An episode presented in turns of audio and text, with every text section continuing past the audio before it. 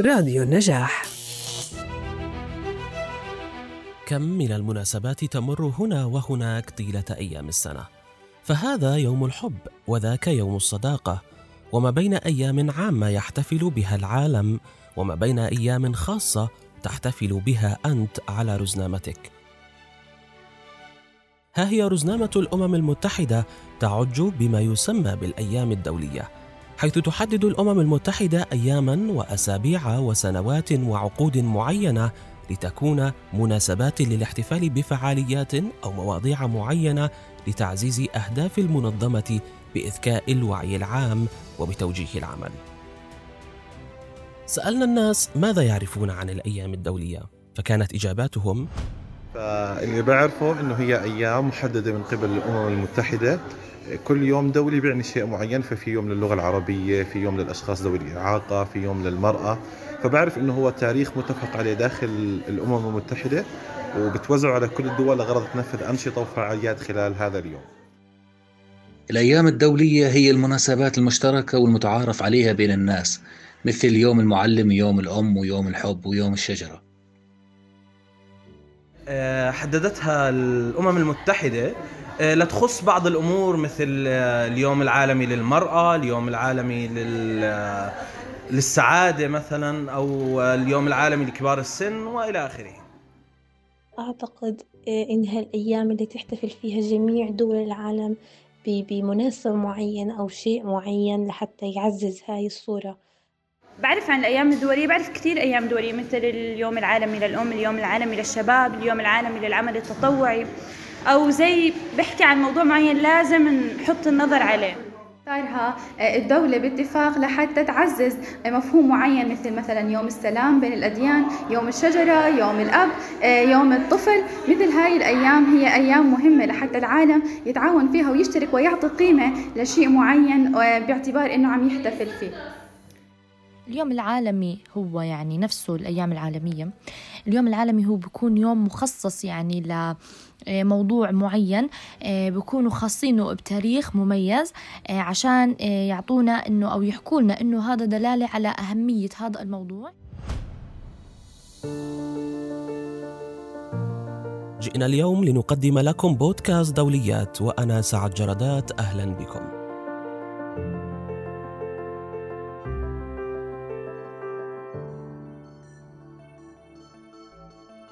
في تقرير نشر على منصة عربي بوست يقال فيه إن عدد لغات العالم 6900 لغة تقريبا كلها لغات منطوقة فهل سمعتم عن لغة محسوسة قبل ذلك؟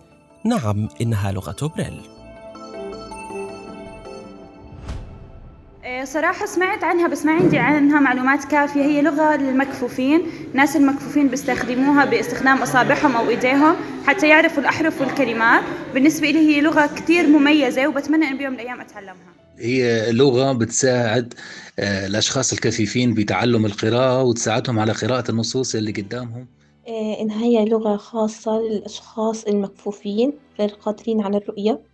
بتحتوي على رموز ورموز خاصة لحتى يحسوا فيها وهم قاعدين بيشعروا فيها بأيديهم. ولغة اللي بيستخدموها المكفوفين في حياتهم عن طريق اللمس الحروف بأشكال معينة فبتعرف على هذا الحرف وهي لغة مستخدمة الآن وشائعة بين المكفوفين. لغة بريل هي اللغة الخاصة بالمكفوفين. هي عبارة عن نقاط مشتركة. كل نقاط أو أو مجموعة نقاط بتعبر عن حروف أو كلمات بتوصل المعلومات من خلالها.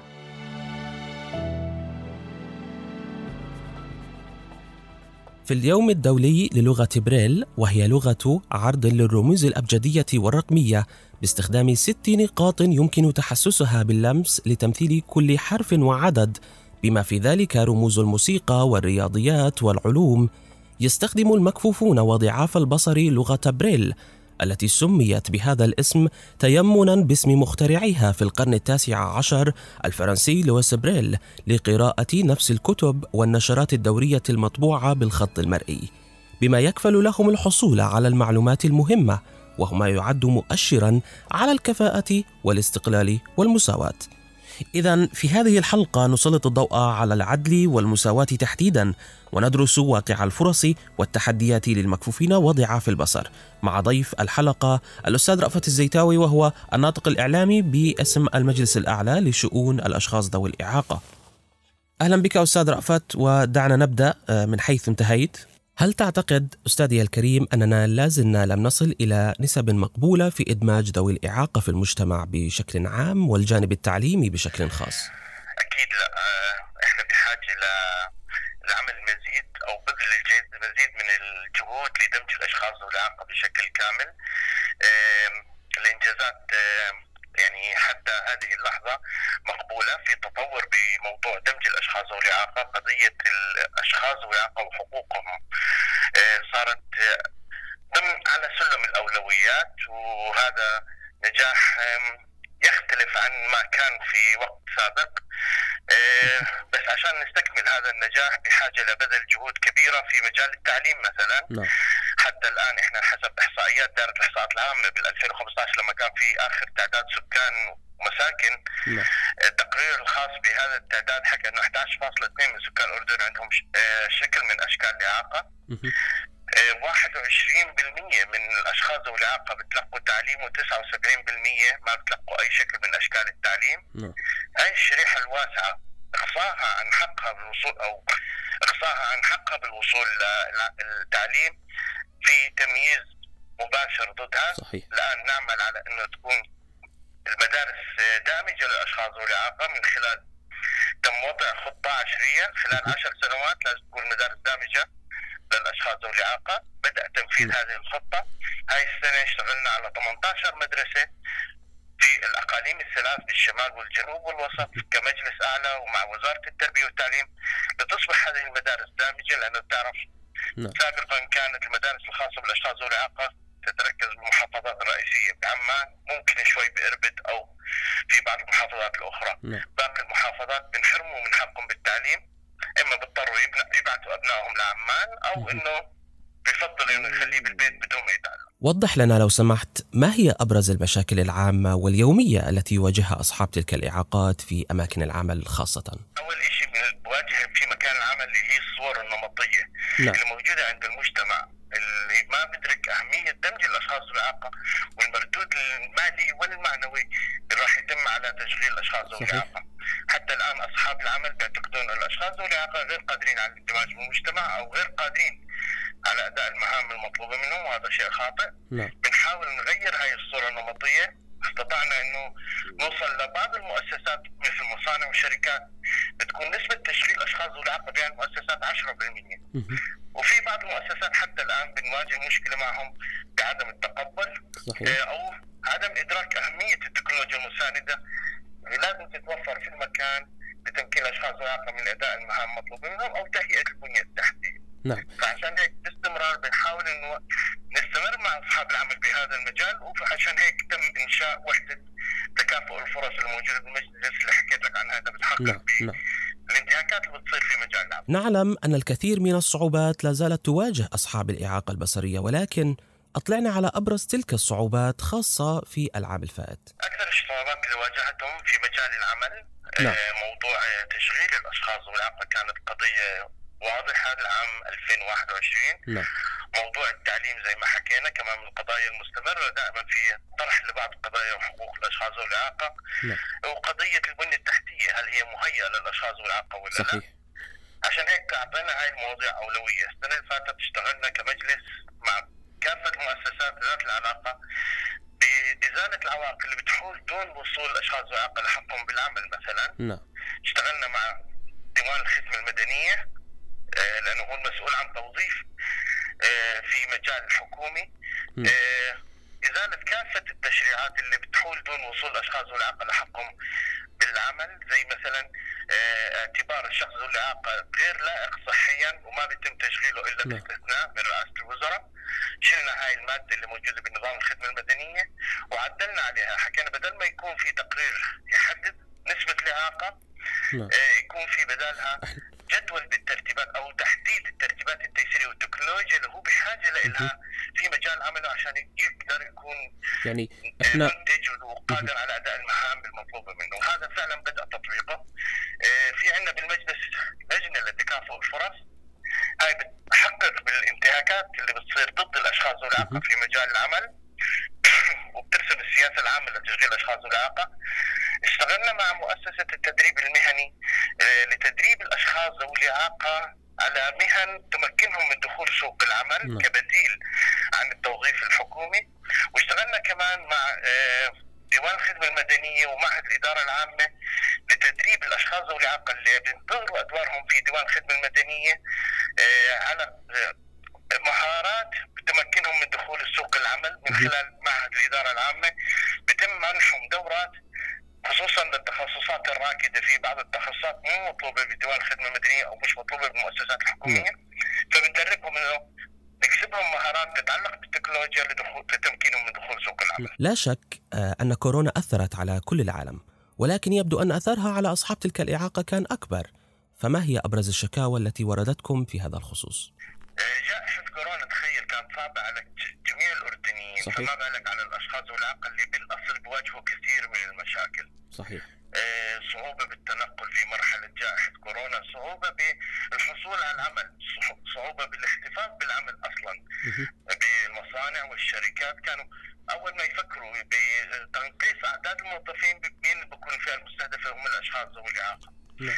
فكان الموضوع كثير صعب على الأشخاص ذوي الإعاقة خصوصا كمان في مجال التعليم تعرف تحولنا إحنا لموضوع التعليم عن بعد؟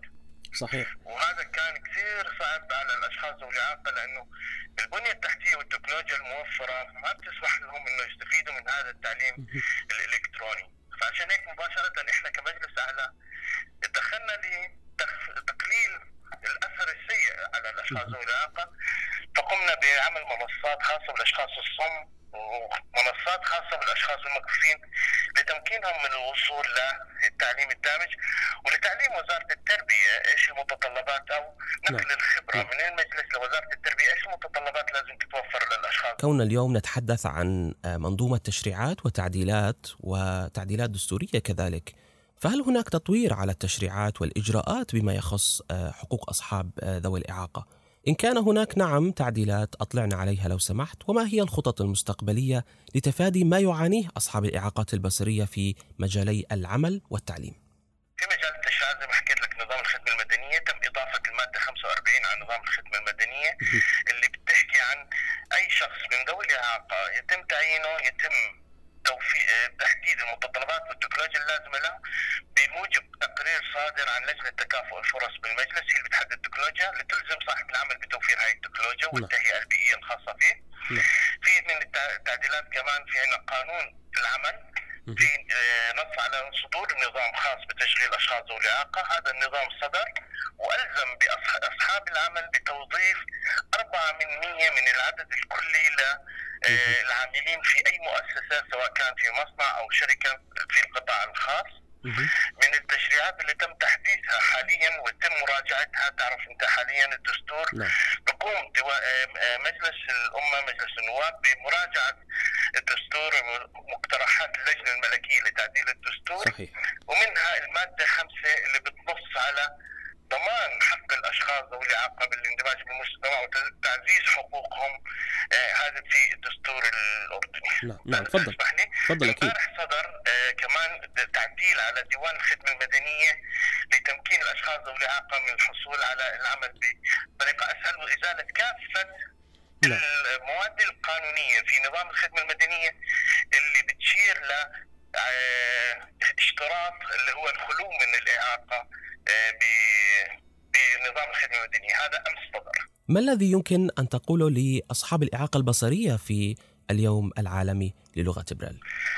أم، أقول لاصحاب الاعاقه البصريه وأنا واحد منهم طبعا انه دمجنا بالمجتمع وجودنا كاشخاص مؤثرين بالمجتمع ما بتكون إلا إذا إحنا قمنا ببناء قدراتنا واصرينا على المطالبة بحقنا وتوضيح للمجتمع قدراتنا وكيف ممكن إحنا نؤدي المهام المطلوبة منا في حال إنه تم إزالة العوائق اللي بتواجهنا في كافة المجالات. إذا شكرا للأستاذ رأفت الزيتاوي وهو الناطق الإعلامي باسم المجلس الأعلى للأشخاص ذوي الإعاقة.